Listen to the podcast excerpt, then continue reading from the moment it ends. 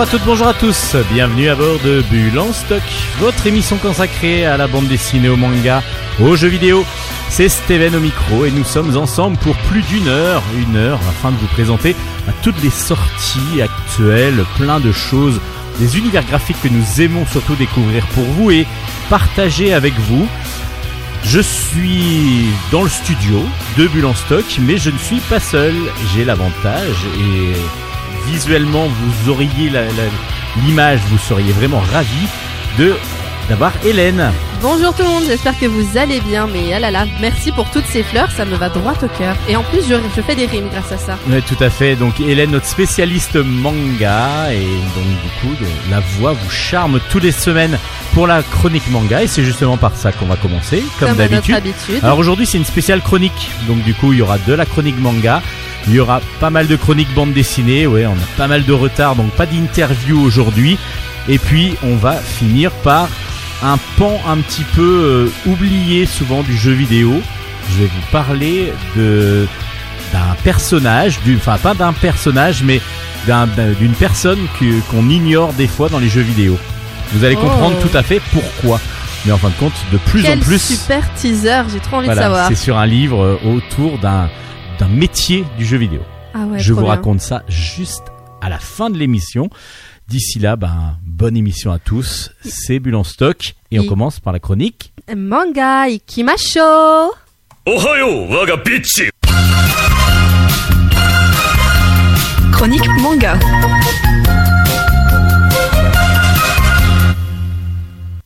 Et c'est donc la rubrique manga avec euh, notre spécialiste Hélène. Hélène, on parle d'une série que vous avez déjà, Déjà chroniquée et que j'avais même moi présenté avant que vous arriviez dans l'émission. Eh oui, Et là, c'est le tome 5 qui vient de sortir. C'est le bateau de Thésée par Higashimoto Toshiya. Ça y est, le tome 5 est sorti et comme on a vraiment aimé cette série, on a on l'a de nouveau reçu, on s'est dit allez, on va continuer de vous en parler.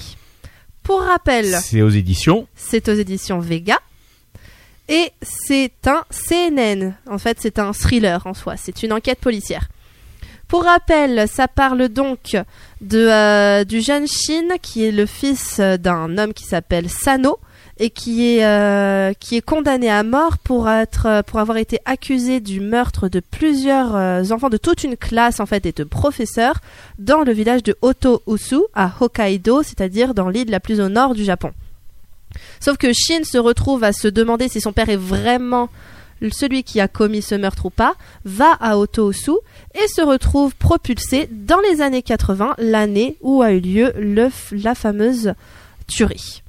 Ils étaient morts au passage, je le rappelle, empoisonnés lors d'un goûter. C'est terrible, c'est terrible, c'est terrible. Donc euh, du je ne ferai plus jamais de goûter de ma vie. mais oui. Et du coup, donc dans le tome précédent, juste, je vais pas spoiler pour ceux qui n'ont pas lu, mais j'explique juste que euh, que Shin donc était auprès de son père qui a été policier à l'époque. Il, il évolue avec lui dans le village et son père commence à se douter de quelque chose. Il se dit tiens c'est vraiment bizarre. Il arrive à savoir à l'avance les choses qui vont se produire. Et Shin du coup qui est dans le passé, il en profite pour se dire allez, je vais essayer de faire en sorte que la catastrophe n'ait jamais lieu.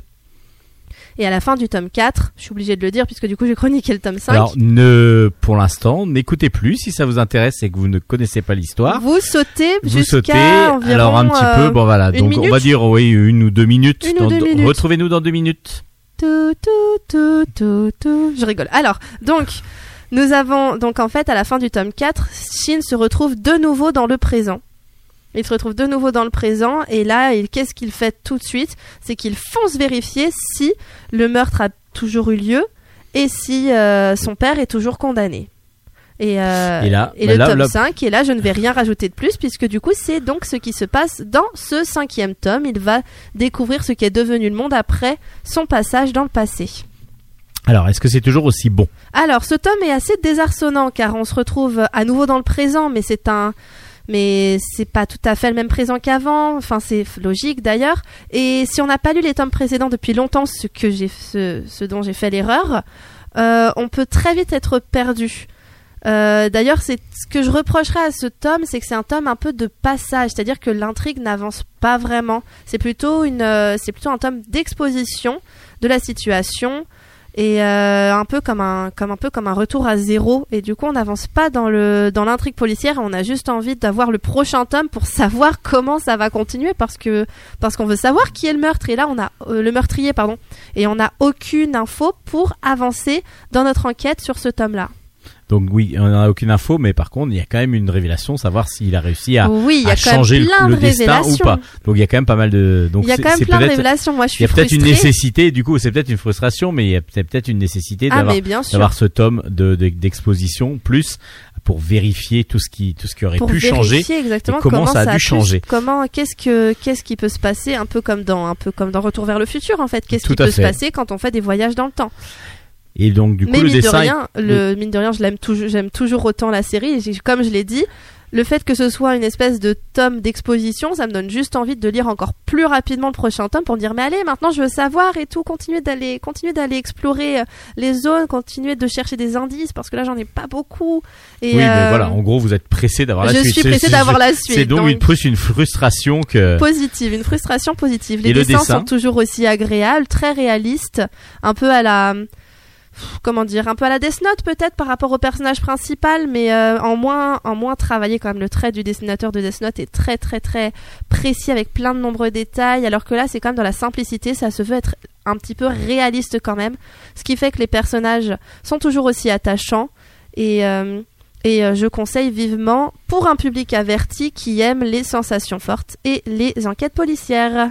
Alors pour savoir, l'album avait été nominé au, au 47e festival d'Angoulême. Eh bien, je n'étais pas au courant. ça veut dire que c'était vraiment un album qui est vraiment euh, pas passé inaperçu. En tout cas, une série qui n'est pas passée inaperçue. Eh Ça bien, s'appelle dis donc. Ça on- s'appelle donc Le bateau de Thésée, tome 5. C'est sorti aux éditions Vega et ça a été écrit par Toshiya Higashimoto.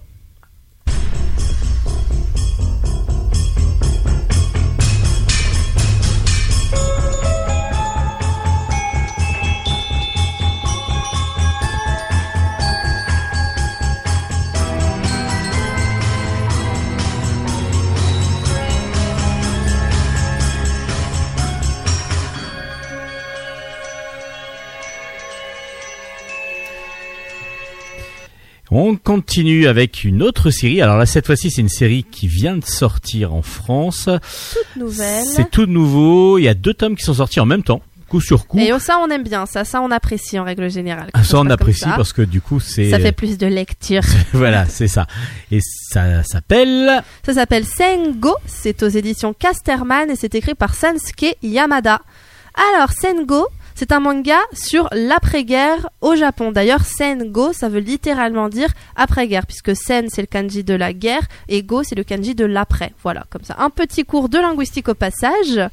Euh, première chose que je peux dire sur ce manga, c'est que quand on l'ouvre, on a plus l'impression d'ouvrir euh, une BD franco-belge, je trouve, dans le type de dessin, d'autant que les premières pages sont en couleur, aquarelle. Et ça fait très très très bande dessinée franco-belge, je trouve. Après, je suis moins habituée que mon, que mon collègue spécialiste de la question, que le chef, vous voulez que le chef. Mais je, à mon, de, de mon Mais- point de vue un petit peu euh, profane, je trouve que, je trouve que ça y ressemble quand même pas Ça mal. fait vraiment ouais, un, un bon passage entre la bande, des- la bande dessinée franco-belge et, et, et le manga. Enfin, le manga et la bande dessinée franco-belge. Oui. C'est vrai que les, les dessins sont très réalistes, euh, les visages. Après, euh, il y a moins de décors. Par contre, Non, on reste vrai, sur des de sur le sur peu de décors. Sur le focus des personnages. Voilà, surtout des gros plans, des, des, des plans américains, alors que euh, sur il y, y aura plus de décors quand même dans, la- dans la BD franco-belge. Et puis le découpage quand même est un découpage manga, mais ça a l'air vraiment très très intéressant. C'est vrai qu'on est vraiment entre les deux, et donc ça parle de Ça parle, de deux hommes en fait. Ça parle de Kawashima qui était un chef de, euh, qui était un, un chef de brigade si je puis dire pendant la guerre, et de Kuroda qui était euh, l'un de ses officiers. En fait, il s'était perdu de vue des suites de la fin de la guerre après la, après la défaite du Japon, et, euh, et il se retrouve par hasard dans Tokyo parce que Kuroda quand il, est, ra- quand il a finalement été rapatrié, s'est dit bon bah j'avais un job euh, dans un théâtre à Tokyo. Il n'a aucune idée de l'état dans lequel s'est retrouvé Tokyo après la guerre. Il faut savoir pour ceux, qui- enfin je pense que beaucoup de le savent, mais euh, Tokyo a été littéralement rasé de la carte, pas au même pas au même titre que euh, Nagasaki et Hiroshima, Mhm. mais a quand même été rayée de la carte à cause des bombardements. Ce n'était plus que la ville n'était littéralement plus que l'ombre d'elle-même. Il n'y avait plus rien. Et du coup, lui, il ne sait pas trop. Il y va quand même en espérant pouvoir retrouver le théâtre dans lequel il a travaillé. Et il va quand même retrouver des gens avec qui il avait travaillé, mais plus le théâtre. Mais par contre, il va donc retrouver Kawashima, qui était son chef pendant la guerre, et euh, il va un peu se greffer à lui pour, euh, pour réussir à rebondir des suites, euh, des suites du traumatisme de la guerre. Enfin, d'un autre côté, Kuroda, il a, disons que c'est un bon vivant qui a pris sur lui, qui finalement s'est fait une raison et quand même soulagé de pouvoir rentrer. Et puis, de toute façon, il avait rien à perdre. Il est parti. Quand il est parti sur, les, sur le front, il n'avait pas de famille, il n'avait pas de petite amie, il n'avait rien. Donc, au final, il est plutôt content d'avoir survécu. Il a juste envie de mordre la vie à pleines dents. Là où Kawashima, on ne sait pas trop ce qu'il en est de son passé. Tout ce qu'on sait, c'est qu'il est rongé par l'envie irrépressible de euh, d'en finir. Mais il n'a pas le courage de se suicider, il n'a pas vraiment envie de mourir, mais il, euh, il serait prêt à se laisser mourir et il sombre littéralement dans l'alcool. Et donc la dépression. Et donc la dépression. Euh, Qu'est-ce que je peux dire? Déjà, je vais commencer par les dessins. Ce que je peux dire, c'est que euh, je trouve que les, parfois les visages sont un peu simplifiés, ce qui fait que notamment dans le tome 2, où on se retrouve dans un, dans un flashback sur, euh, sur l'époque où ils s'étaient rencontrés, du coup, sur le, enfin pas sur le front, mais dans une espèce euh, d'office où, Oui. tous les, euh, où tous les soldats étaient avant d'être envoyés sur le front. Une caserne pour. euh, Voilà la caserne, voilà. exactement, pardon. Ils étaient euh, quand ils étaient dans la c'est donc euh, le tome 2 est centré sur des scènes qui se passaient à la caserne et c'est vrai que comme les visages sont parfois un peu simplifiés, on a tendance un peu à se perdre dans les personnages parce que d'un coup sur une page on en on en, on en rencontre 15 et le temps de tous les, différencier à part il y en a deux qui sont qui ont des lunettes.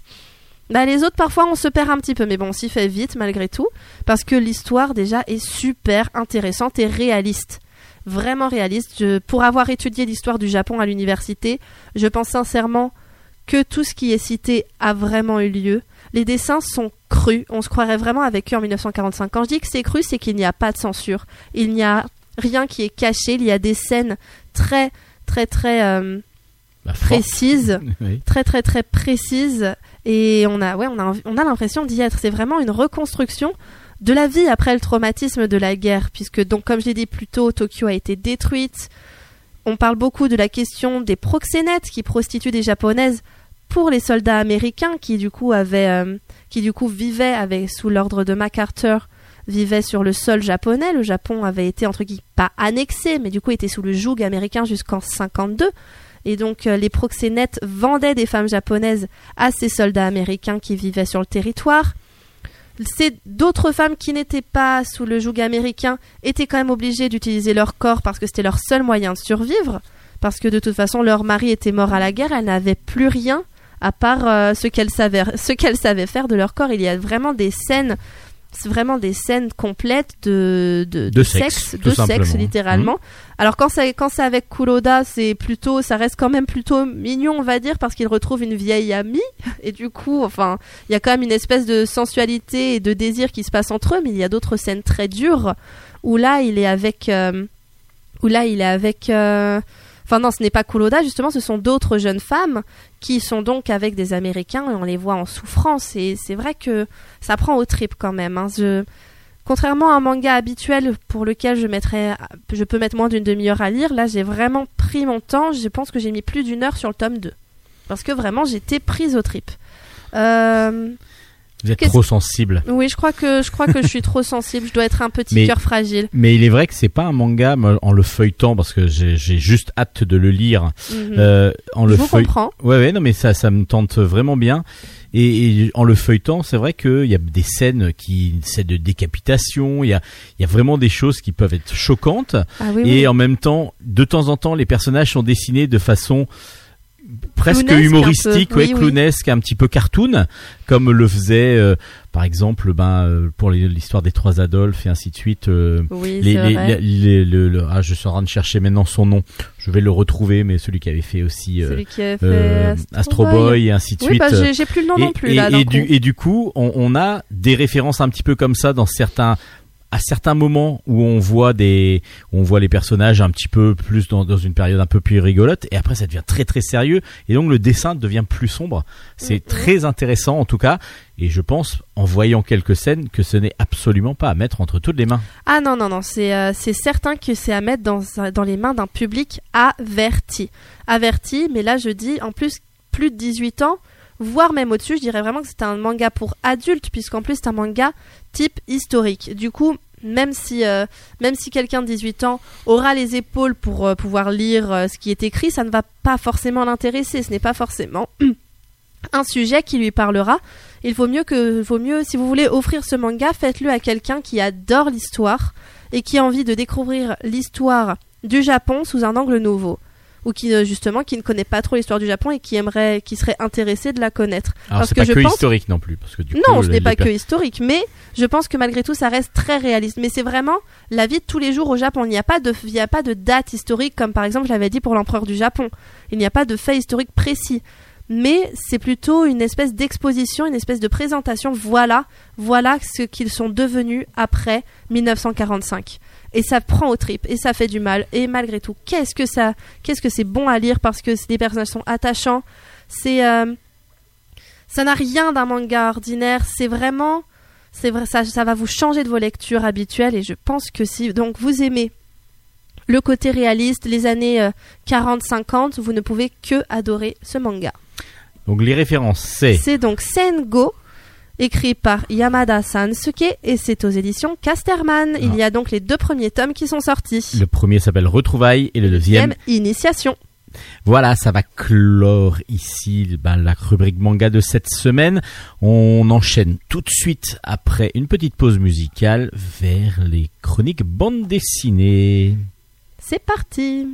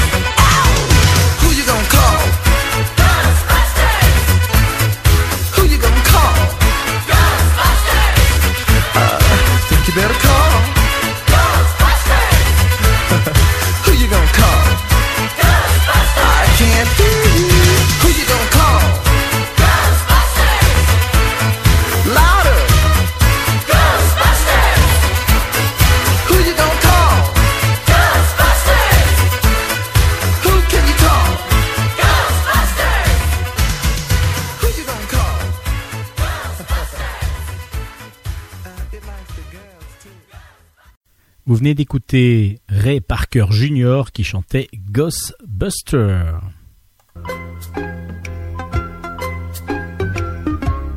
Chronique bande dessinée. Avant de commencer les chroniques proprement dites, je voulais juste euh, parler rapidement d'un auteur que j'adorais et qui vient de partir. Euh, C'est André Chéret, André Chéret, le co-créateur de la série Rahan, évidemment, le fils des âges farouches, euh, le fils de Krao. Et euh, Rahan donc euh, a perdu son un de ses papas, le, son, son dessinateur. Donc André Chéret s'était éteint à 82 ans et, il avait évidemment pléthore de, de séries derrière lui et d'albums surtout derrière lui. Il a surtout créé donc pour Pif Gadget, ce, enfin pour Pif ce magnifique héros donc blond, un, homme de la préhistoire blond. Euh, et mais ce n'est pas le seul la seule série qu'on retiendra de lui, évidemment, euh, c'était scénarisé par Le Cureux, le, c'était donc créé avec Le Cureux. Par contre, ils ont euh, il, il avait fait aussi Bob Mallard par exemple, mais aussi Domino avec Greg au scénario. On peut aussi parler de Protéo sur des scénarios de Jean-Gérard Imbard et puis le petit rat en Linouk. Euh, voilà, plein de séries, plein de héros que André Chéret avait réussi à mettre en image, mais absolument d'une manière magistrale. Il avait une vivacité dans son dessin, et puis surtout, on reconnaissait un dessin de, on reconnaît toujours un dessin de d'André Chéret au premier coup d'œil. Alors, C'est absolument inévitable de, trouver, de rencontrer. Donc, un- quand on rencontre un dessin d'André Chéret, on le reconnaît immédiatement. Donc voilà, André Chéret, euh, qui était le papa de Rahan, est donc euh, parti euh, le bah, rejoindre son ami euh, scénariste, euh, le, cureux, euh, bah, pour d'autres aventures, on va dire. Peut-être qu'on les retrouvera plus tard, nous aussi. Allez, on commence les chroniques bande dessinée. On va commencer par du comics avec Bone Parish. Le tome 1 est sorti. C'est de Cullen Bunn, euh, Jonas Scharf et Axel Guimarèche. Et c'est aux éditions Delcourt Comics. Et c'est excellent parce qu'on va suivre une aventure assez originale, une famille surtout originale. On va suivre donc une famille euh, qui a pour euh, qui, vend en fin de compte, enfin qui comment dire, c'est assez difficile à, à- à expliquer. En fin de compte, c'est tout simple. Ils sont passés maîtres dans une nouvelle drogue. Il y a une nouvelle drogue qui apparue dans les bas-fonds, on va dire, de, de- des- des grandes villes comme dans, les, rues de la Nouvelle-Orléans.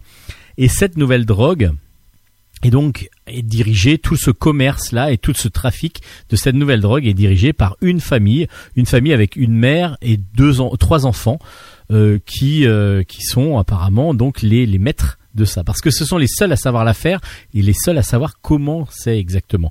Que cette drogue a une particularité, c'est que lorsque vous en prenez, vous voyez, vous vivez avec des personnages, des personnes mortes que vous rencontrez de nouveau, que vous retrouvez euh, à travers euh, cette drogue, grâce à cette drogue, et vous pouvez même discuter avec eux, interagir avec eux. C'est assez original. Comment est faite cette drogue? On le découvre rapidement dans l'album. C'est par la, la poudre en fin de compte des, de- de- des corps que, que et en particulier des os que reste, qui restent après la mort de la personne. Ils vont en faire de la poudre et donc cette poudre ingérée va permettre de revivre comme ça avec ces personnes-là. Évidemment, qui dit une nouvelle drogue et une nouvelle une envie, un nouvel engouement vers euh, vers tout ça, bah, donne aussi beaucoup beaucoup de concurrence et des gens qui veulent les racheter, qui veulent racheter leur entreprise, on va dire illégale. Hein, pourtant, c'est ça qui est très très fort dans cet album. Je vais dire exactement ce que j'en pense après, mais et donc du coup, il va y avoir comme ça des tensions qui vont se créer. Et puis il y a le papa qui est là aussi, le papa donc euh, avec euh, cette femme et ses trois enfants, et on va peut-être comprendre assez rapidement que bah, je vais pas vous le dire. Justement, justement, moi j'ai adoré cet album-là parce que j'ai été de surprise en surprise. On découvre, on se dit voilà, c'est c'est assez complexe. Non, en fin de compte, c'est tout simple. Ça ça fonctionne très très bien. Et puis surtout, ce qui est fort, c'est que tout de suite on rentre en empathie avec ben voilà des personnes qui sont quand même des des trafiquants de drogue et on les trouve, mais on a envie de les, les aider, on a envie de les sauver, on a envie d'être avec eux parce que c'est une famille qui a l'air soudée, une famille en plus euh, mixte. Le papa est noir, la maman est blanche, et donc du coup les enfants sont métis, et c'est assez rare de, le signaler aussi, d'avoir cette mixité tout à fait euh, dans, les bandes dessinées comme ça, et c'est absolument génial. Bonne Parish m'a surpris de bout en bout, et on a envie de voir la suite, comment va évoluer comment vont évoluer les personnages, comment vont évoluer les, le- ce fameux trafic, est-ce qu'il va y avoir euh, des, tensions évidemment il y en a hein, et je vous raconte pas tout l'album et je vous raconte vraiment que le début et que la mise en bouche va-t-on dire de l'album. Et il va y avoir évidemment beaucoup de tensions qui va se jouer qui vont se jouer pardon. Donc Bonne Parish le tome 1 est une très très très bonne surprise aux éditions Delcourt dans la collection comics. Euh, allez-y vraiment vous allez être surpris et euh, vraiment vous allez vous régaler. En plus point de vue graphisme qu'on a un graphisme de comics euh, très sombre et qui fonctionne et vraiment très très bien pour cette pour ce style de série.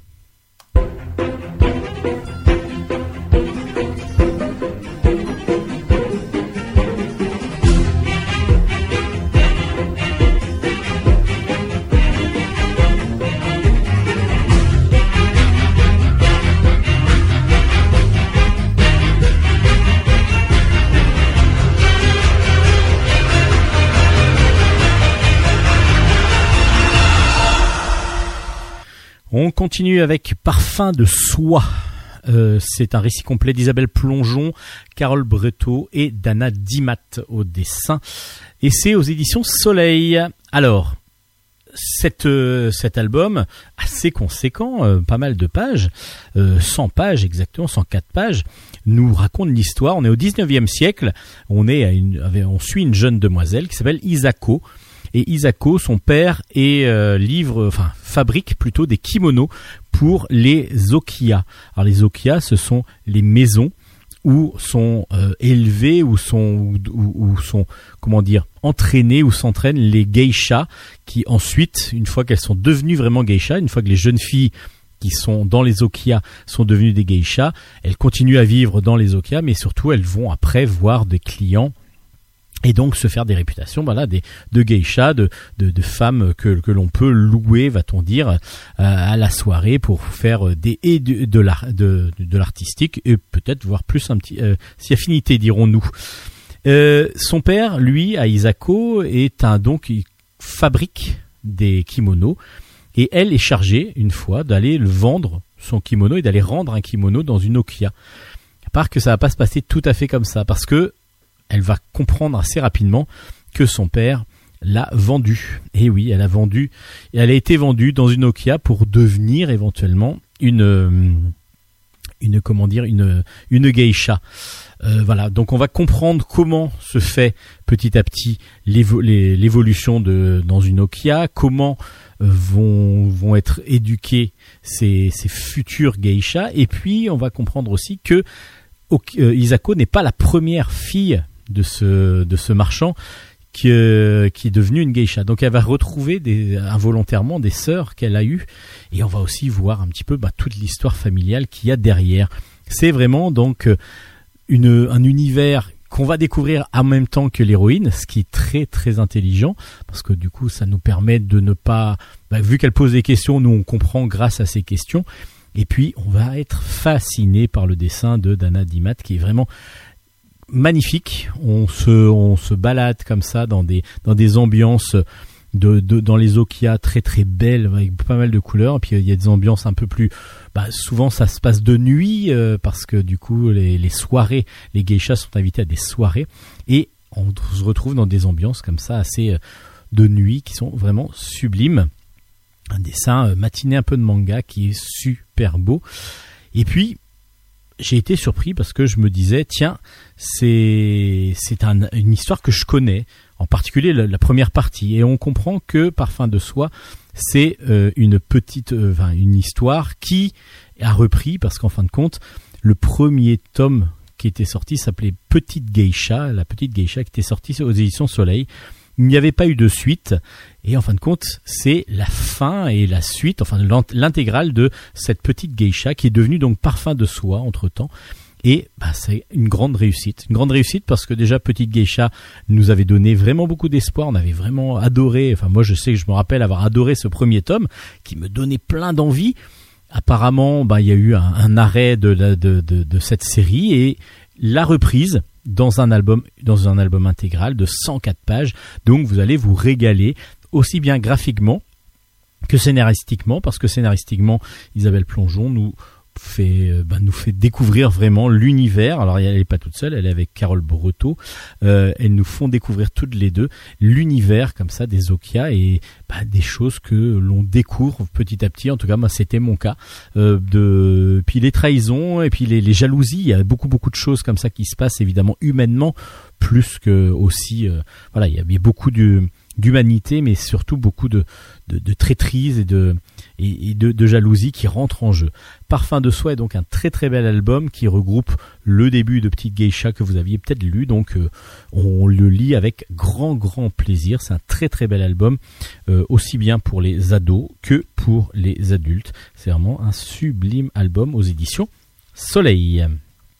Dans une autre époque, on se retrouve cette fois-ci dans la- dans l'antique cité égyptienne de Saïs et c'est dans l'album de Le Roi de Paille. Le tome 1 s'appelle La fille de Pharaon et c'est de Isabelle Detemps. Euh, on suit Net, Net, qui est une des filles du Pharaon justement, euh, qui euh, est attirée, enfin non, c'est même pas tout à fait ça, mais qui dont le père bah, quand une fois qu'elle commence à grandir, le père semble attiré par elle et donc elle veut absolument s'échapper de ce de ce ce qui pourrait devenir vraiment à son calvaire total parce que son père peut a, a, a le droit vie et mort sur n'importe qui de son de son peuple vu qu'il est le pharaon et il peut très bien prendre pour épouse une de ses filles ça ne il y a aucune loi qui ne l'interdit et donc du coup, bah, elle veut échapper absolument à cette condition éventuelle qui va qui va arriver. Elle va donc s'échapper de la cité égyptienne euh, où elle est. Euh, elle, euh, doit, elle doit participer à une cérémonie religieuse et puis du coup, elle va s'échapper. Elle est suivie de son demi-frère, son demi-frère qui s'appelle Senedjem.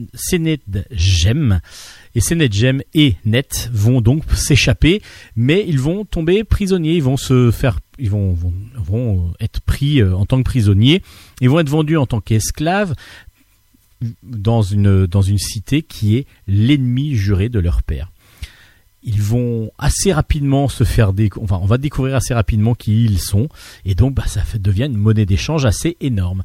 Et on va ensuite parler du roi de paille, parce que une fois que Net et son frère sont dans cette cité, euh, le roi de paille va se mettre en place, c'est-à-dire que le roi babylonien qui les a fait prisonniers a reçu une mauvaise augure et il se trouve que s'il est sur le trône à ce moment, euh, au moment de l'augure, enfin au moment où doit arriver les prédictions, euh, il risque sa vie, donc du coup il va mettre un roi à notre à sa place pendant un certain temps pour être sûr que ce soit ce roi de paille qui reçoive la malédiction et non pas lui. Alors évidemment, il y a plein plein de choses qui se passent, je vais pas tout, tout vous raconter, et puis surtout on attend nous avec grande impatience la suite. Mais il faut savoir qu'Isabelle Detemps, depuis longtemps, est fascinée donc par cette période-là et surtout est une grande, grande connaisseuse de cette période égyptienne.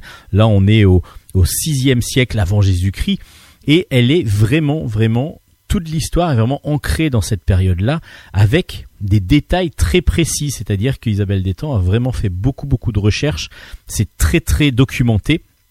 C'est très rigoureux et c'est aussi donc très agréable parce que même si on n'est pas fan d'histoire à la base comme moi, moi j'ai été ravi de découvrir, de me balader comme ça dans cette cité euh, babylonienne, euh, comme au- aussi dans la cité du pharaon juste au, début de l'album. Et bien tout le tout est toujours matiné comme elle le fait, euh, comme le fait Isabelle de Temps tout le temps dans ses albums, matiné d'aventure. On n'est pas juste à de l'explication pure et dure historique. On est vraiment dans de l'aventure. Donc du coup, on prend empathie totale pour les personnages. Euh, voilà, on a envie que Ned s'en sorte, on a envie que son frère s'en sorte.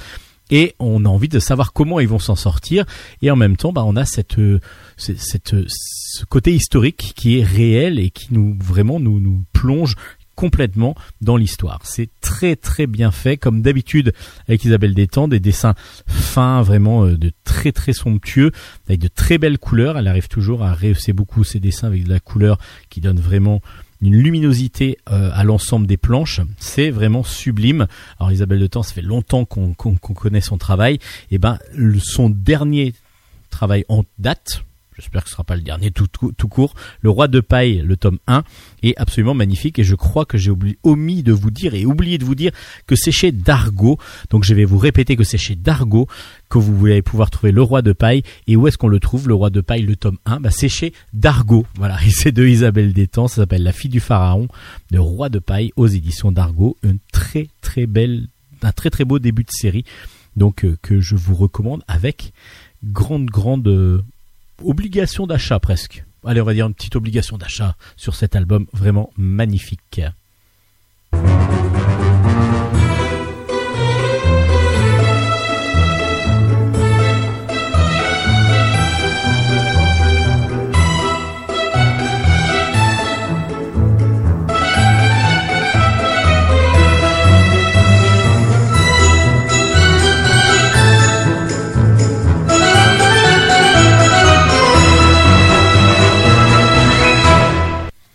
Allez, on continue avec un, album très drôle et superbement bien dessiné. C'est de Isa Piton au dessin et c'est de Clotilde, Clotilde pardon, Bruno au, euh, au scénario. C'est dans la collection Pop Porn Pop pardon euh, de bah, c'est une collection de chez Glénat et euh, donc l'album s'appelle Mal tourné tourné et e à la fin et c'est euh, c'est donc des, des, des, couleurs de Scarlett Smulkowski. Alors que- qu'est-ce que mal tourné Mal tourné, on va suivre une demoiselle euh, qui s'appelle Daphné, qui se réveille. Elle a elle se rappelle quasiment plus de rien. hein. Elle était tellement, tellement enivrée le, la veille, euh, même complètement bourrée, on va dire carrément. Euh, elle rassemble petit à petit ses esprits. Elle comprend que euh, il y avait eu, il s'est passé quelque chose. Elle, elle a peut-être même ingéré un, produit qu'il fallait pas. Enfin, en tout cas, elle sait en tout cas qu'elle a pris une grosse, grosse cuite. Mais il faut vraiment, vraiment qu'elle se presse parce qu'elle a une grosse réunion importante à assurer, assurer pour son travail. Elle sort de chez elle, elle s'habille assez rapidement, elle se prépare. Mais là, dès qu'elle, dès qu'elle sort de chez elle, elle, il y a quelque chose qui va pas. Il y a quelque chose qui va pas parce que tout ce qu'elle voit lui évoque le sexe. Mais vraiment réaliste. C'est-à-dire qu'un arbre devient carrément un grand sexe qu'elle voit en plein milieu. Puis elle se dit, mais c'est pas possible. Je vois un sexe énorme là devant. Euh, Est-ce que vous le voyez? Puis elle demande ça à des gens comme ça, mais qui la prennent vraiment pour, euh, une folle. Donc tout, tout, tout va commencer à prendre forme en forme de sexe, en forme de phallus et ainsi de suite. Mais pas que ça. Il y a aussi euh, sexe féminin, sexe masculin, mais aussi elle va avoir l'impression de voir. Alors est-ce que c'est une impression ou pas De voir les gens quand ils vont commencer à, à- communiquer entre eux, à carrément faire l'amour devant elle. En se disant bah tiens euh, ce serait bien que tu puisses te caresser comme ça et puis hop ils commencent à se caresser dans le bus deux, deux personnes âgées deux femmes qui se disent ah bah tiens c'est comme ça que je fais etc pour pouvoir me détendre et elle est complètement abasourdie elle panique même un petit peu mais tout ça nous ça nous permet d'avoir des situations complètement loufoques complètement folles qui sont absolument mais ouf, jouissives jouissives c'est vraiment le mot qu'on peut donner là pour cet album, vraiment, c'est absolument génial. C'est drôle. C'est en plus super bien dessiné. Donc, du coup, le dessin d'Isa Piton euh, avec une vivacité, avec un- une élégance magnifique. Et puis, en plus, euh, des fois, ben, des attitudes de personnages en particulier dans les réactions qui sont euh, qui sont absolument géniales. Vraiment, le dessin est absolument magnifique. Les couleurs sont très belles. En plus, ça, ça apporte vraiment beaucoup de, de gaieté dans, dans, dans le tout, dans, dans, dans les planches. Et puis, l'idée est très drôle parce que ça va continuer évidemment. Elle va aller à sa réunion. Alors bon, je vous raconte pas tout ce qui se passe, mais surtout elle va rapidement essayer de trouver le pourquoi du comment en allant voir son meilleur, sa meilleure amie qui est une qui est médecin. Et tout ça, toute cette situation là, ben évidemment, on va la suivre et c'est vraiment dessiné. C'est vraiment donc euh, un album qui est emballé même carrément dans le dans un emballage plastique pour être sûr que les enfants ne puissent pas y accéder. C'est interdit au moins de 18 ans, enfin déconseillé au moins de 18 ans. Et vous êtes vraiment sur quelque chose de pornographique, mais vraiment d'une drôlerie. C'est cocasse, c'est loufoque, c'est complètement délirant, vraiment délirant, et le dessin est absolument génial. En gros, c'est une bande dessinée que j'ai adorée. J'ai vraiment mais kiffé euh, grave en lisant cet album. J'ai, je me suis régalé, mais vraiment régalé, aussi bien point de vue scénario qui est complètement loufoque et le dessin vraiment d'Isa Piton et d'une d'une élégance et en même temps d'une comme je vous ai dit, bah, vivacité avec avec beaucoup beaucoup de loufoquerie aussi dans certaines dans certaines attitudes de personnages qui sont absolument euh, voilà c'est euh, à pas recommander à tout le monde évidemment mais pour tous ceux qui aiment les choses un petit peu délirantes et puis qui n'ont pas peur obligatoirement des, des choses sexuelles euh, explicites vous allez devoir lire Mal tourné. Mal tourné donc aux éditions dans la collection Porn Pop aux éditions donc aux éditions Glénat. C'est vraiment une grande, grande réussite. Je, j'espérais que ça soit bien et je n'ai pas été déçu. Au contraire, même j'ai adoré cet album. Vraiment adoré cet album. S'appelle Mal tourné aux éditions Glénat. Je vous le recommande vivement. On va changer un petit peu d'univers avec la Cour des miracles.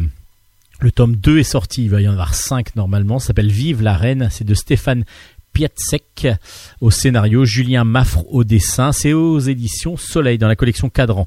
Alors, la Cour des Miracles, ben c'est la Cour des Miracles comme on l'a déjà vu dans euh, Notre-Dame de Paris, ainsi de suite. C'est vraiment donc un, une sorte de clan, une sorte de, de, de, même pas de clan, mais une sorte de roi. Il y a une cour avec, c'est à l'époque de Louis XIV. C'est en marge de la, de la cour du roi de Louis XIV. Il y a tous les pauvres, tous les, les mendiants, tous les, les saltimbanques éventuels, tous ceux qui, tous les, tous les, les voleurs, euh, tous les, les assassins et ainsi de suite, qui se sont regroupés en une sorte de grande cour aussi. Et grande cour de malfrats, de, de, recherchés par, euh, par, par la police, qui, qui sont toujours là à, à, à voler, à, à oxyre par moment quand il y en a besoin et ainsi de suite. Et cette cour des miracles, donc là, existait dans Paris à cette époque-là cette cour euh, en plein, sur, sa, sur cette cour-là euh, siégeait Anacréon, le grand Quern. Donc euh, c'est un, un, homme qui était devenu le chef de toute cette bande qui était il était très respecté, il était très respecté. Et dans le premier tome, on rencontrait donc tout cet univers-là avec avec Anacréon qui avait son sa fille et son fils. Son fils devait lui succéder sa fille prostituée euh, pour euh, et puis voleuse euh, normalement devait être continuée donc sa, vie. À part que bon là je spoil un petit peu si vous n'avez pas lu le premier tome le, son fils meurt dans le premier tome et donc sa fille lui est emprisonnée. Alors je vous le dis pas trop pourquoi parce que justement c'est très très intéressant de voir pourquoi éventuellement il a été emprisonné on va dire qu'il a fait quelques alliances qui sont pas obligatoirement les bonnes. Et il s'est fait euh, duper très facilement et trop facilement même peut-être. Et donc sa fille, euh, qui a réussi à échapper à, tout ça, va devenir la reine en remplaçant Anacréon, qui lui est emprisonné pour l'instant euh, par Louis XIV et par son chef de la police. Il va donc lui ne plus pouvoir rien faire contre sa fille et sa fille va prendre le pouvoir et surtout va essayer parce que ce fameux chef de la police a été mandaté pour détruire toute cette cour des miracles pour euh, évincer tous les malfrats qui qui peuvent être dans cette cour. Elle va justement les défendre en essayant de consolider un petit peu le passage pour accéder à cette cour des miracles. Alors c'est super bien fait, il y a vraiment beaucoup beaucoup d'aventures et on est dans un milieu, dans un univers réaliste avec un dessin réaliste aussi euh, de Julien Maffre et avec beaucoup d'action, beaucoup de beaucoup de personnages, mais qu'on arrive vraiment à définir les uns par rapport aux autres et on arrive vraiment à être surpris au fur et à mesure de la lecture avec plusieurs angles à chaque fois parce que entre les trahisons, entre les, pourquoi euh, et, puis la mise en place surtout aussi de l'univers dans le premier tome qui est vraiment excellent. On arrive vraiment bien à cerner tout ce que a voulu mettre en place Stéphane Piatsek et Julien Maffre dans son dessin est vraiment euh, virtuose parce qu'il y a beaucoup de réalisme et en même temps bah, les scènes d'action sont vraiment super bien euh, chorégraphiées. On, suit vraiment bien tout ce qui se passe et c'est très très agréable à lire. Euh, je suis pas toujours BD historique. Là ça j'ai adoré cette cour des miracles parce qu'on est en plus dans de l'aventure de la grande aventure. Ça pourrait euh, quasiment faire un très très bon film. Ça pourrait même faire un très bon film euh, vraiment cette BD, euh, les deux premiers tomes, donc la Cour des Miracles. Là, le deuxième tome vient de sortir, s'appelle Vive la Reine, aux éditions Soleil, et je vous le recommande vivement parce que c'est vraiment excellent, Euh, vraiment un très très bon album. Encore une fois, aux éditions Soleil. On continue avec une série que je vous ai recommandée plus que grandement, parce que pour moi c'est une des meilleures séries de ces dernières années. Ça s'appelle Les Spectaculaires. Le tome 4 vient de sortir. Ça s'appelle les, Spectaculaires dépassent les bornes. C'est scénario de Régis Autière, des dessins de Arnaud Poitvin, et c'est aux éditions Rue de Sèvres.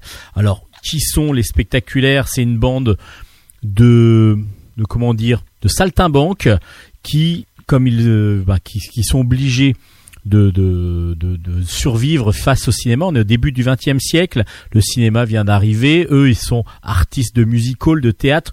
Ils utilisent de la magie, ils utilisent des tours pour pouvoir amuser le public. Mais petit à petit, le public est de moins en moins amusé. Un jour, un grand, euh, un grand fêlé, un petit peu quand même un grand inventeur vient le- les voir en disant voilà, j'ai besoin de vous.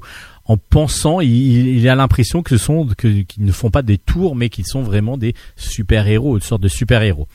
Donc ces quatre personnages hauts en couleur, à chaque fois vivent des aventures en se pas se faisant passer, parce que eux, ils le disent quasiment la vérité, mais en tout cas, ils sont entraînés dans des grandes aventures où leur euh, leur intelligence pour pour elles parce qu'il y a une demoiselle et puis les autres ben leur chance des fois et puis leur talent quand même de saltimbanque va pouvoir à chaque fois les faire sortir des situations les plus périlleuses et surtout trouver à chaque fois un coupable. Et là justement ils sont en train de chercher Arsène Lapin. Qui est Arsène Lapin? Arsène Lapin c'est un gentleman euh, pas cambrioleur enfin il est cambrioleur mais par contre il part avec un bâton sauteur à chaque fois qu'il a qu'il a fini de, dévaliser quelqu'un. Et là il a dévalisé justement le chef du président de la République et il lui a volé une, cassette une enfin des, documents euh, très très précis. Et il fait chanter justement euh, le président de la République.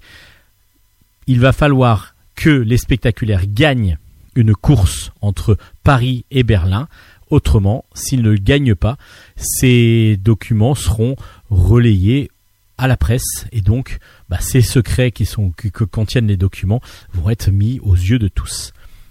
Évidemment, bah, il va falloir que la course se lance. Et là on se retrouve bah, dans une folle aventure comme d'habitude avec les spectaculaires où là on a vraiment l'impression alors je pense que la référence la plus grande qui vient tout de suite ce sont les fous du volant en effet, on va suivre des personnages euh, toujours haut en couleur, avec chacun leur voiture. Et il y a par exemple l'italien, euh, beau gosse, qui est toujours avec deux femmes magnifiques. On va avoir comme ça à chaque fois des personnages euh, assez grandiloquents qui vont avoir leur voiture. Et on va suivre la course étape par étape, parce qu'évidemment pour aller de Paris à Berlin à l'époque, au début du XXe siècle, on n'est pas tout à fait euh, dans les mêmes horaires que maintenant, hein, où on pourrait le faire en une, demi-journée assez, facilement. Peut-être pas une demi-journée, mais en tout cas une, bonne une journée, ça, de, ça devrait aller.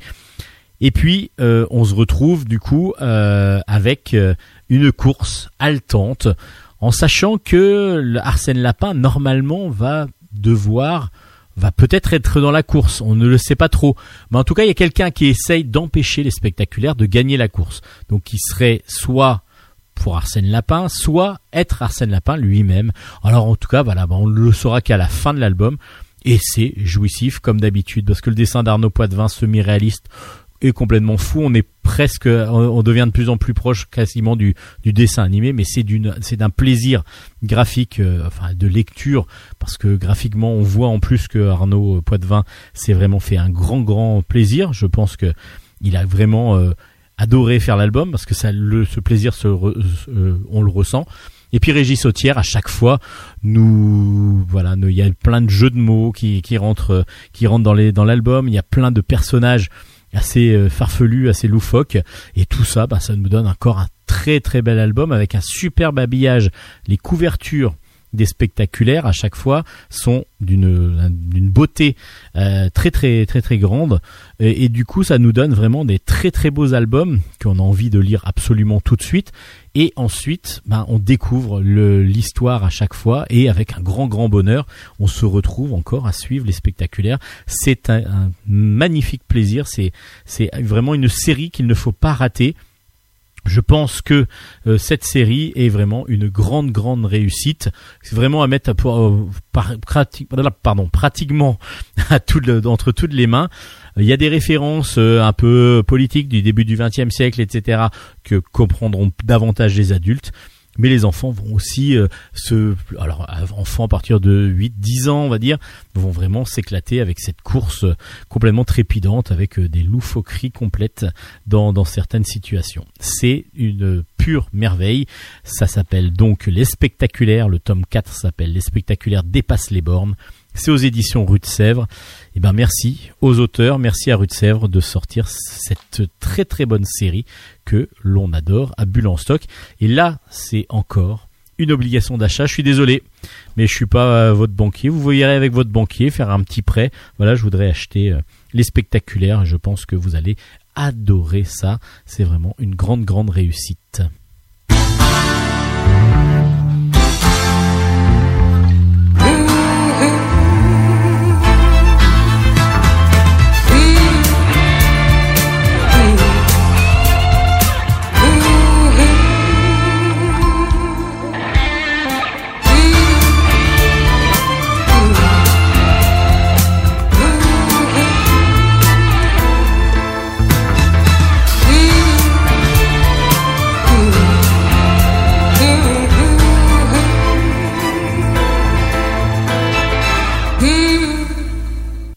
Continue avec un superbe album aux éditions euh, Dupuis. C'est chez Air Libre exactement. C'est un scénario de Salva Rubio et des dessins de Effa, donc deux auteurs espagnols. Le premier tome de Django Main de Feu est sorti. C'est un album donc consacré à Django Reinhardt, en tout cas à la jeunesse de Django Reinhardt, l'inventeur du jazz manouche. Et on va le découvrir ici. Bah on l'appelle celui qui est né deux fois exactement, euh, parce que la première fois, bah, il est né en 1910 dans un hiver assez rude, dans une famille de nomades, et ils vont arriver à Saint-Ouen, à Saint-Ouen, aux portes de Paris, euh, à l'automne 1928.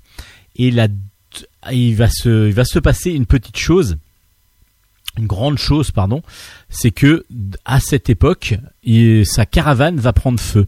Alors, on va suivre d'abord toute sa jeunesse. Donc 1928, c'est quand il va avoir son accident justement. Il va, on va, on va suivre d'abord sa jeunesse où il va vouloir petit à petit euh, jouer du banjo à la base, et puis ensuite il prendra la guitare. On va comprendre pourquoi.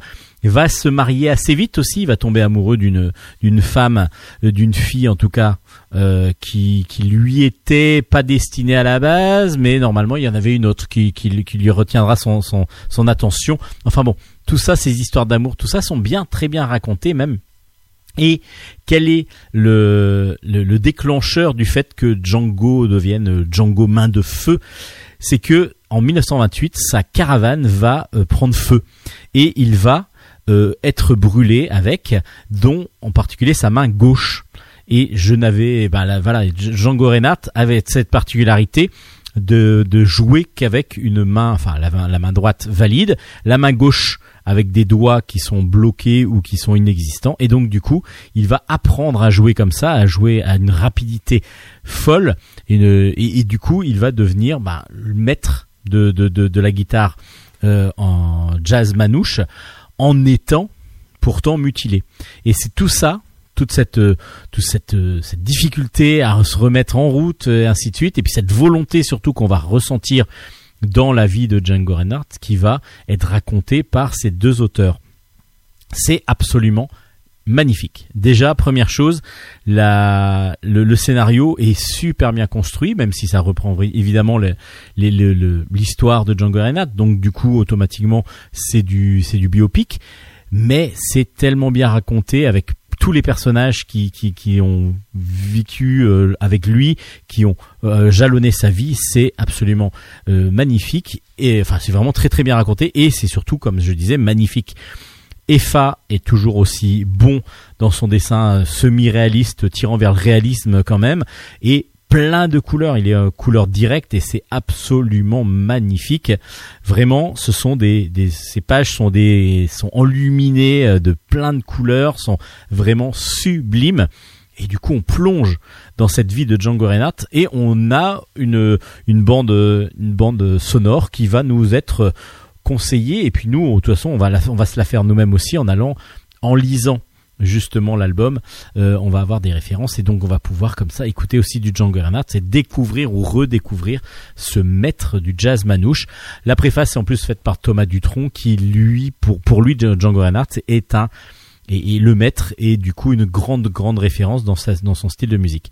Cet album est absolument génial, absolument magnifique. On attend avec impatience le deuxième tome, Django Main de Feu aux éditions Dupuis, donc dans la collection Air Libre. C'est vraiment un must, un must, un must.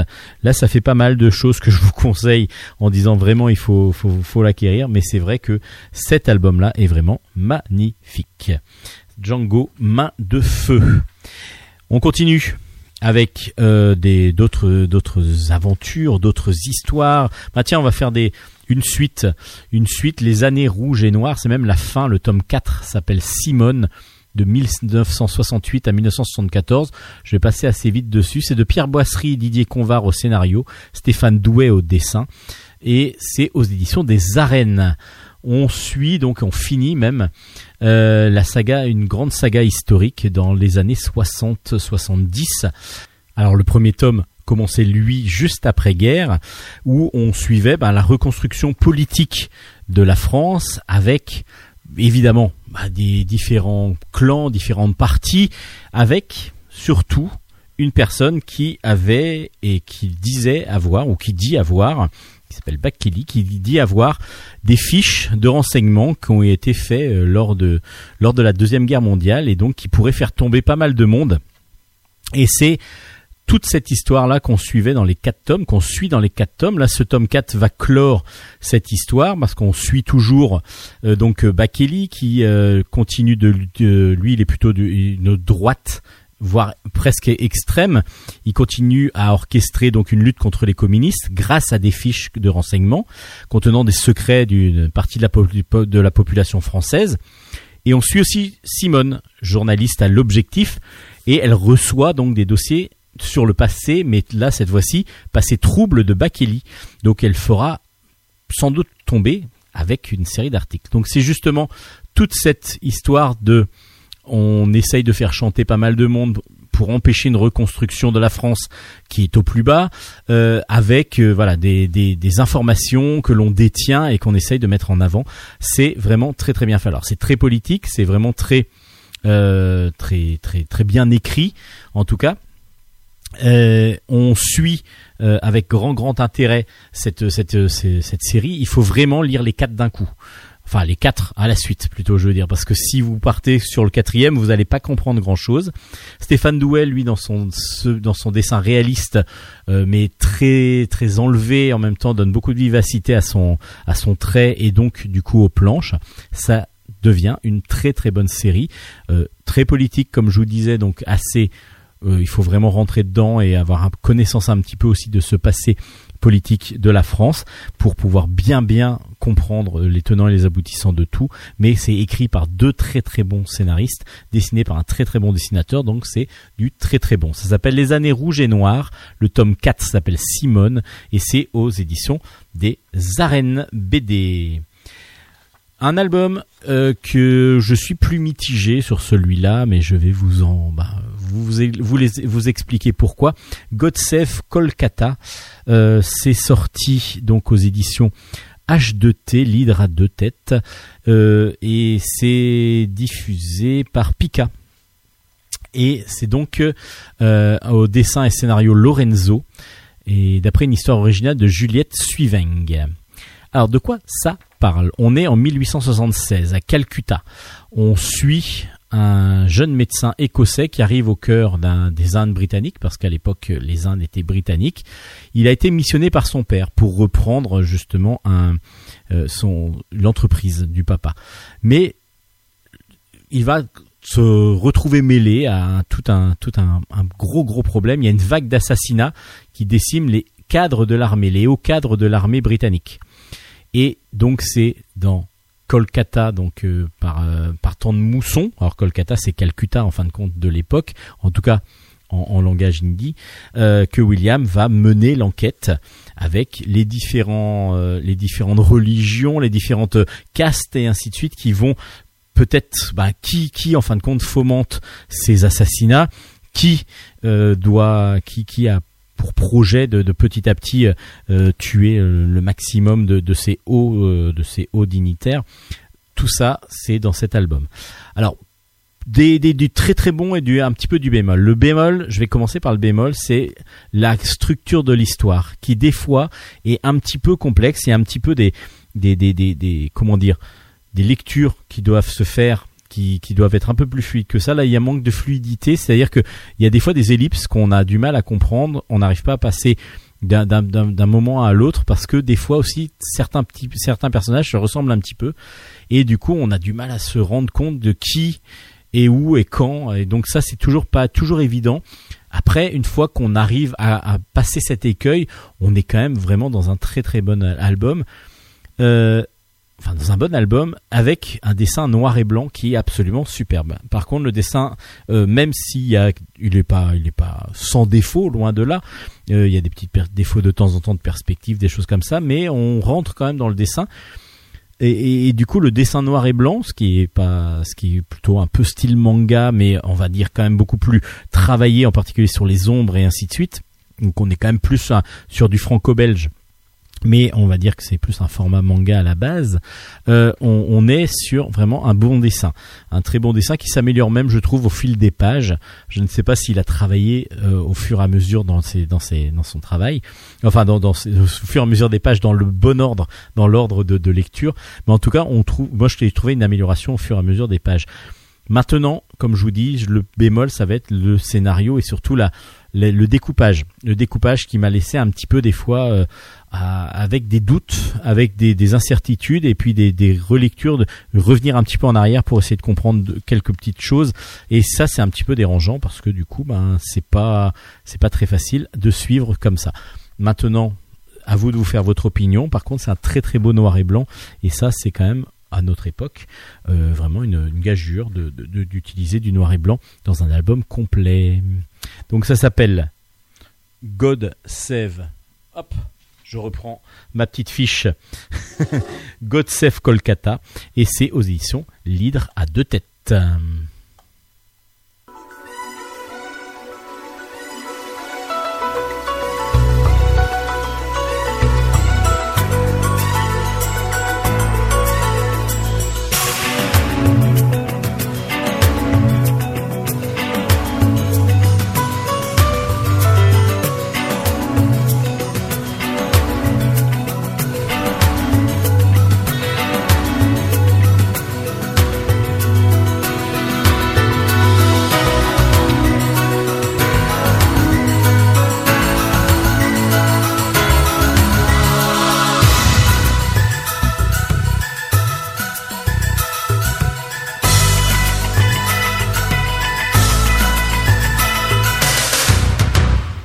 Allez, on finit par quelques albums encore, peut-être un peu plus jeunesse, en tout cas familial, parce que Nelson, le tome 22 est sorti, ça s'appelle Super Furax, est sorti le euh, bah, récemment, là, euh, en février. Euh, et c'est toujours de Berchi. donc c'est toujours aux éditions Dupuis. Puis bah ça raconte toujours Nelson. Et Nelson, c'est qui? Bah, C'est un petit diablotin que qui a dû récupérer euh, son sa, maîtresse qui s'appelle Julie. La vie de Julie donc a été transformée complètement lorsque ce petit diablotin, euh, ce petit di- diablotin qui s'appelle Nelson, euh, qui paraît tout à fait gentil et mignon, est arrivé dans sa vie et il lui fout la misère totale. En plus, il est avec euh, Floyd. Floyd, c'est le chien de Julie qui lui est euh, bête à, manger du foin des fois. Et donc du coup, ben, il le manipule totalement et puis euh, Julie n'en peut plus. C'est de galère en galère, de, de, mauvais plan en mauvais plan. C'est vraiment complètement loufoque. Ce sont des strips bien colorés à chaque fois et du coup c'est ça reste très drôle malgré ben ça fait 22 tomes quand même et on retrouve toujours avec plaisir ben, notre Nelson euh, national, pas tout à fait national parce que Berchi je crois il est suisse. Donc du coup on est plus euh, sur euh, sur de, du- de l'international. Mais euh, Nelson, voilà, c'est un grand grand plaisir de lecture toujours. Là, cette fois-ci, euh, il va même y avoir Floyd qui va trouver une petite amie. Et là, bah, Nelson, ça lui convient pas parce que là, du coup, il est un petit peu jaloux. Ça s'appelle donc Nelson. Le tome 22 s'appelle Super Furax. On continue toujours euh, là plutôt jeunesse avec Adam Quichotte, les spaghettis de Papy Pierre. C'est de Stedo euh, aux éditions Jungle. Alors qu'est-ce que raconte Adam Quichotte? Adam Quichotte, ben c'est un petit garçon qui un jour rentre chez lui. Il y a son grand-père qui lui dit bah voilà il faudrait que pour faire des, spaghettis, il faudrait euh, spaghettis bolognaise, il faudrait tous ces ingrédients. Et du coup, ben, il voit pas son grand-père, ben, il décide de partir chercher les ingrédients. Bon, nous, pour aller chercher les ingrédients, qu'est-ce qu'on fait? On va à l'épicerie du coin, on va au supermarché, peu importe, et on va acheter nos ingrédients. Là, non, c'est de l'aventure, de la vraie aventure, parce que chaque ingrédient est évidemment euh, caché dans la nature, mais avec, sous forme de monstres, sous forme de voilà, il y a plein plein de choses, et donc du coup, on suit Adam euh, dans une grande grande aventure euh, et puis ben il va donc essayer de retrouver son papy Pierre en même temps qui pour l'instant en tout cas apparaît euh, avoir disparu. Donc on est parti dans une grande aventure. Alors est-ce que euh, le fromage est vraiment sur la lune euh, comme le pense euh, Adam. Et puis donc il va aller jusqu'à la lune pour gratter le fromage pour pouvoir du coup récupérer du fromage râpé. Ou est-ce que c'est complètement l'idée enfin, est-ce que c'est son invention? Est-ce que c'est carrément un rêve dont il qu'il vit? Ça c'est à vous de vous faire votre opinion. Le dessin il est tout tout mignon. Il est tout rond et vraiment c'est pure poésie graphique et c'est aussi une pure poésie parce que c'est sans bulle, sans, sans phylactère, il n'y a rien à lire, on est juste sur de la lecture de dessin. C'est de la vraie pure bande dessinée et c'est vraiment super bien fait. On est vraiment sur quelque chose de très poétique, très beau, très doux, très lent si on veut. Et après, comme ben, on suit quand même assez rapidement euh, l'aventure, on a quand même envie d'a- d'accélérer un petit peu notre lecture mais on est vraiment fasciné. Moi, j'ai été fasciné par les dessins, j'ai été fasciné par la narration qui fonctionne très très bien, donc tout le monde peut vraiment la comprendre. Et puis par cette histoire très mignonne, très douce, très tendre, très poétique. Ça s'appelle Adam Quichotte, les spaghettis de Papy Pierre de Stedo éditions Jungle, un très très très bon album familial à lire surtout avec les plus petits. C'est super beau, c'est super mignon. Et puis pour finir, on va pour finir la chronique BD, parce qu'on a encore un, jeu, enfin une chronique jeu vidéo. Pour finir la chronique BD, on va encore partir sur de, bah, de la poésie, de, de l'univers fantastique, totalement fantastique. Ça s'appelle Le Cercle du Dragon T. C'est de Cathy O'Neill et c'est aux éditions Bliss. C'est aux éditions Bliss et du coup, on suit les aventures d'une apprentie forgeronne qui s'appelle Greta. Et puis, un jour, elle, euh, elle est dans une donc déjà une fille qui qui qui, qui, qui invente, enfin qui devient forgeron grâce à sa maman en particulier. Alors, faut savoir que Greta, elle a des des, des, des petites cornes sur la tête. Donc, du coup, on sait déjà que c'est tout un univers fantastique où chacun a un euh, est un humain, mais un petit peu, ça peut être un petit démon, un petit euh, voilà, un petit, en tout cas, est un- une créature fantastique. Et elle croise un jour euh, un petit, une petite créature qui est perdue sur la place du marché. Elle le ramène, c'est en fin de compte un petit dragon, et elle ramène ce dragon chez son propriétaire. Et en fin de compte, c'est un dragon T. Et elle, va lui raconter donc qui est ce que, enfin le propriétaire du, du salon ils sont deux exactement, mais il y a le propriétaire du, un des propriétaires du salon qui lui raconte ce que c'est qu'exactement un dragon thé, c'est-à-dire un dragon dont les cornes poussent avec des thés très très rares. Et donc euh, qu'on on fait on, on garde ces, ces, ces animaux assez facétieux assez euh, voilà qui qui, qui n'acceptent très peu que très peu le contact avec les humains. Et il faut les garder pour pouvoir faire pousser petit à petit leurs cornes et récupérer les, les, les feuilles qui vont apparaître sur leurs cornes pour en faire des, du, du thé. Et elle est fascinée par cet univers-là, donc elle va pas quitter la forge complètement, mais elle veut aussi devenir maîtresse des dragons thé. Donc elle va former avec les deux les deux propriétaires, le cercle du dragon, euh, du dragon thé. Et il va y avoir une quatrième personne qui va aussi en faire partie. Une personne qui a perdu complètement la mémoire et qui ne sait plus où elle est. Elle est complètement paumée, complètement paumée. Et donc, du- coup, Greta va aider euh, cette, cette demoiselle à- qui s'appelle Minette à donc euh, euh, à retrouver pas la mémoire obligatoirement mais à rentrer dans ce fameux dans ce fameux cercle du dragon thé. C'est très très émouvant, c'est très très beau, c'est très poétique et puis les dessins mais sont charmants. On est des dessins sur des dessins très très colorés euh, faits à partir de, à, à l'ordinateur mais d'une c'est coloré en même temps assez pastel, c'est vraiment d'une douceur absolument magnifique. C'est très rond comme dessin. Il n'y a pas de contour sur les dessins, donc du coup, les, décors et les personnages sont assez liés l'un à l'autre. C'est, c'est, c'est très très très beau. C'est vraiment la couleur qui délimite à chaque fois les personnages. C'est d'une poésie pure. C'est d'un très très beau dessin, un dessin euh, vraiment magique, magnifique, très poétique comme je vous disais. Et ça s'appelle Le Cercle du Dragon T aux éditions Bliss.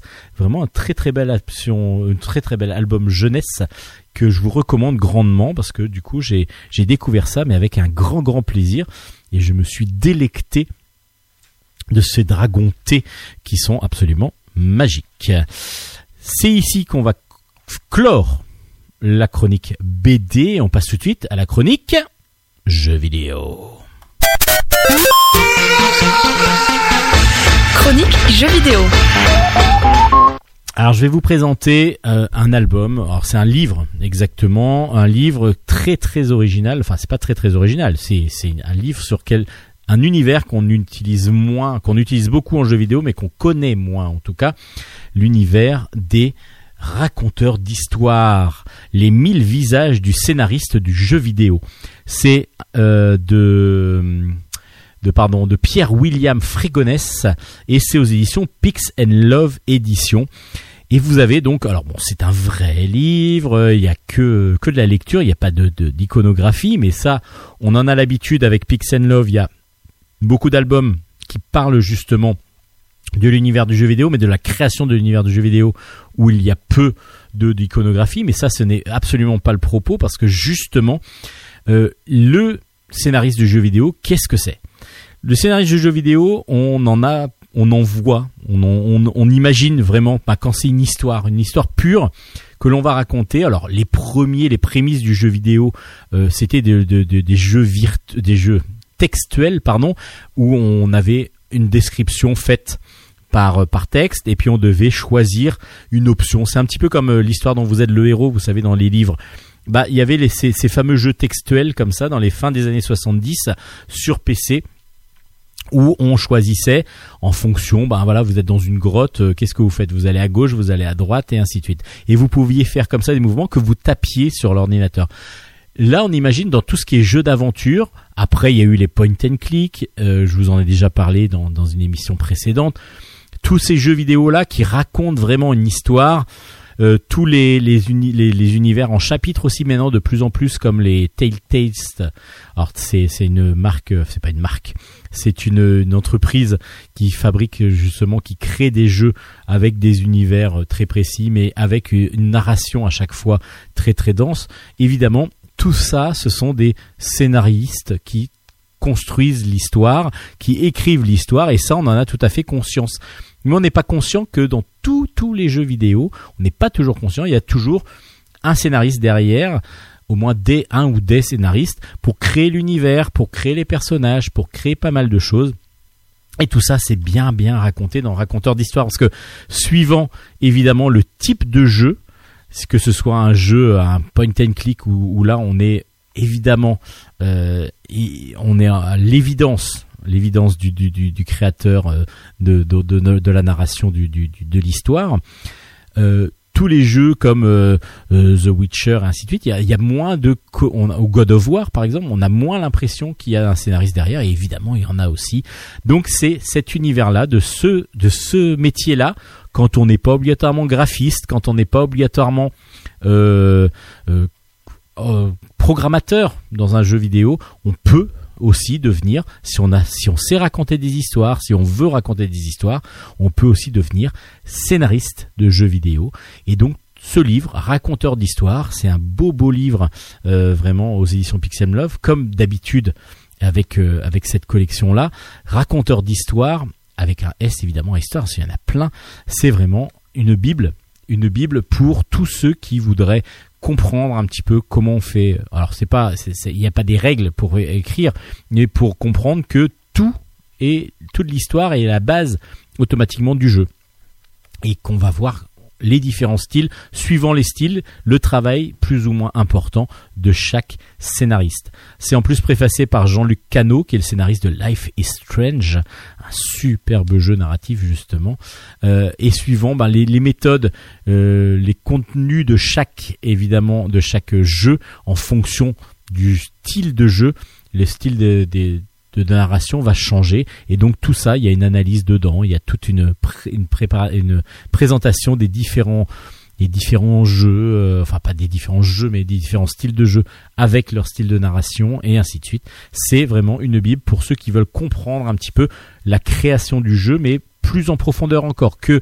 juste la création visuelle graphique ou de, programmation ça s'appelle donc Raconteur d'histoire, raconteur au pluriel, histoire au pluriel, les mille visages du scénariste de jeux vidéo. C'est de Pierre-William Frégonèse et c'est aux éditions Pixel Love. C'est vraiment, vraiment, vraiment un album à avoir, un livre à avoir, comme lorsque vous voulez comprendre vraiment le jeu vidéo et la création du jeu vidéo. Raconteur d'histoire aux éditions Pixel Love. C'est de toute façon Pixel Love, vous pouvez piocher partout dans toute leur, bibliothèque. Je pense que vous trouverez à chaque fois, des choses qui vous plairont. Vous allez pas tomber à côté. La plupart du temps, on, ne tombe jamais à côté quand on va chercher dans tout ce qu'a fait Pixel Love. Allez, c'est la fin de l'émission Vélo Stock.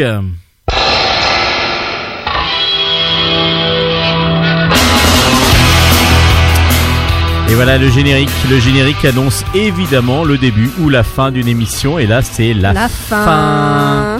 Mais ne Donc- pleurez pas, on va vite revenir. On Promis. revient la semaine prochaine, normalement, si tout va bien. Et donc, ben, d'ici là, vous pouvez évidemment nous écouter en podcast euh, sur toutes les plateformes de podcast Deezer, existantes. Spotify, iTunes et j'en passe. Ah ouais, mais il y en a un paquet. Donc Ah bah euh, là, on est un petit peu sur toutes les plateformes de Tout streaming maintenant.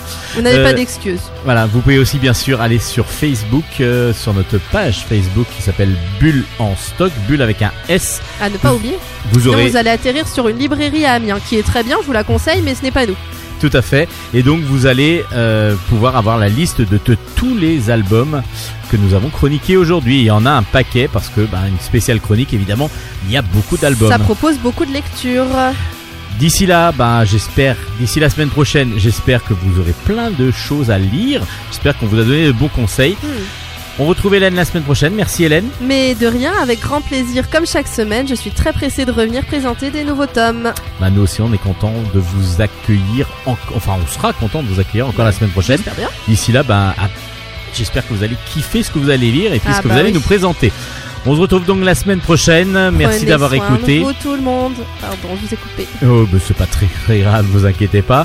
Allez, on se dit à la semaine prochaine. Matalaishu Ciao, ciao, ciao, ciao.